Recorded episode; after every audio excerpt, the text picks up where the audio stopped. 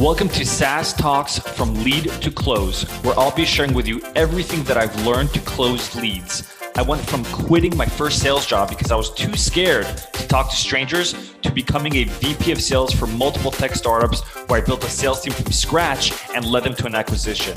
I'll teach you how to schedule more demos on your calendars, close at least 50% of your demos, and build a pipeline large enough so you're always hitting quota. If you're looking to scale, then turn the volume up. So, most of you know that I've launched a sales demo coaching program for AEs called From Demo to Close, FDTC. now, it's not the point of the episode. The point of this ep- episode is to share with you a strategy that I set up and I'm currently doing that I think would be very useful to you. Now, although the strategy that I've implemented is more for outbound activity, comma, I don't talk about outbound in my podcast or in my content. I think there are some strategies in outbound that are transferable to inbound follow up, meaning you've done the demo and now it's time to follow up with a prospect continuously. And so, one of the things that I did was I set up a campaign called Nurture Campaign. It was Nurture to founders and CEOs. It's called Founder CEO Nurture. I think it's actually, no, it's called, sorry, it's called Executive Nurture, Exec Nurture. And what that campaign is, is a sequence of emails that have no call to action in them. Not one. There's no, not one call to action. And all it is, is me sending an email to the my prospect, my ICP, with some serious value add.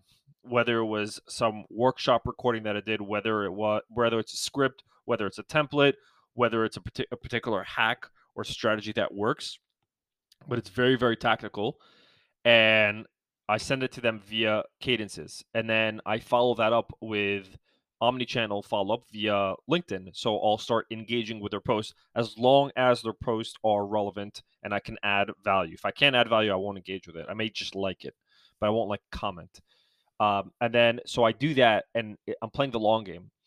And the point of that is not to get the founder or the CEO or whatever it is to make a purchase tomorrow, but it's to be familiar with who I am. This way, whenever I do decide to quote unquote pitch them, they're not they may not question who I am and what I do because I've dropped so much value for so long.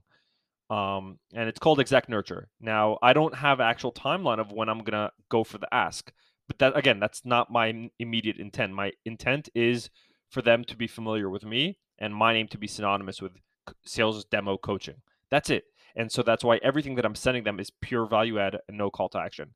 So my my advice to you when you're you know either working a prospect that hasn't scheduled a demo yet but you're following up or you or you did do a demo they haven't they haven't signed up or they told you to follow up next year or in 2 years or this is no longer a priority whatever it is put them on a nurture campaign with no call to action.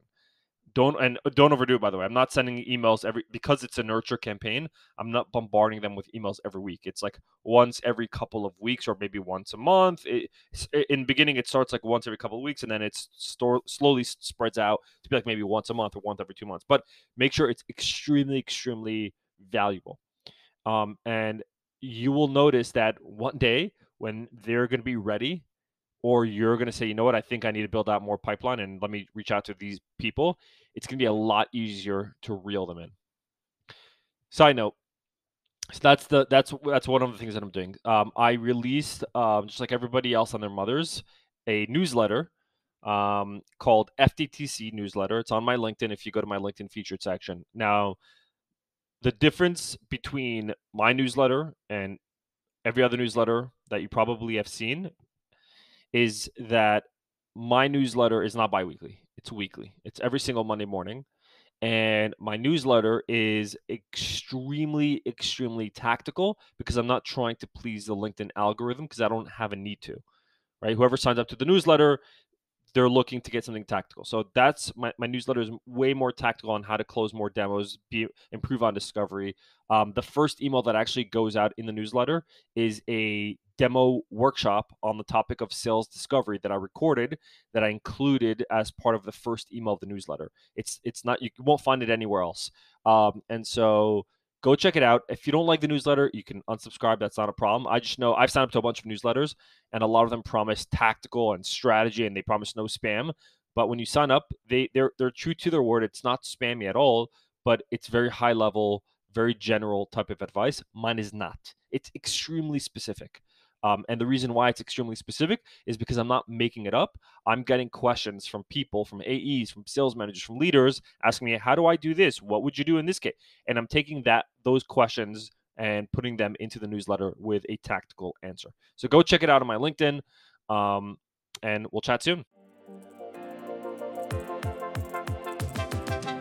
Thanks for listening to today's episode. If you found this relevant or practical at all, then please share this episode. Until next time, I'm your host, Mor Asulin.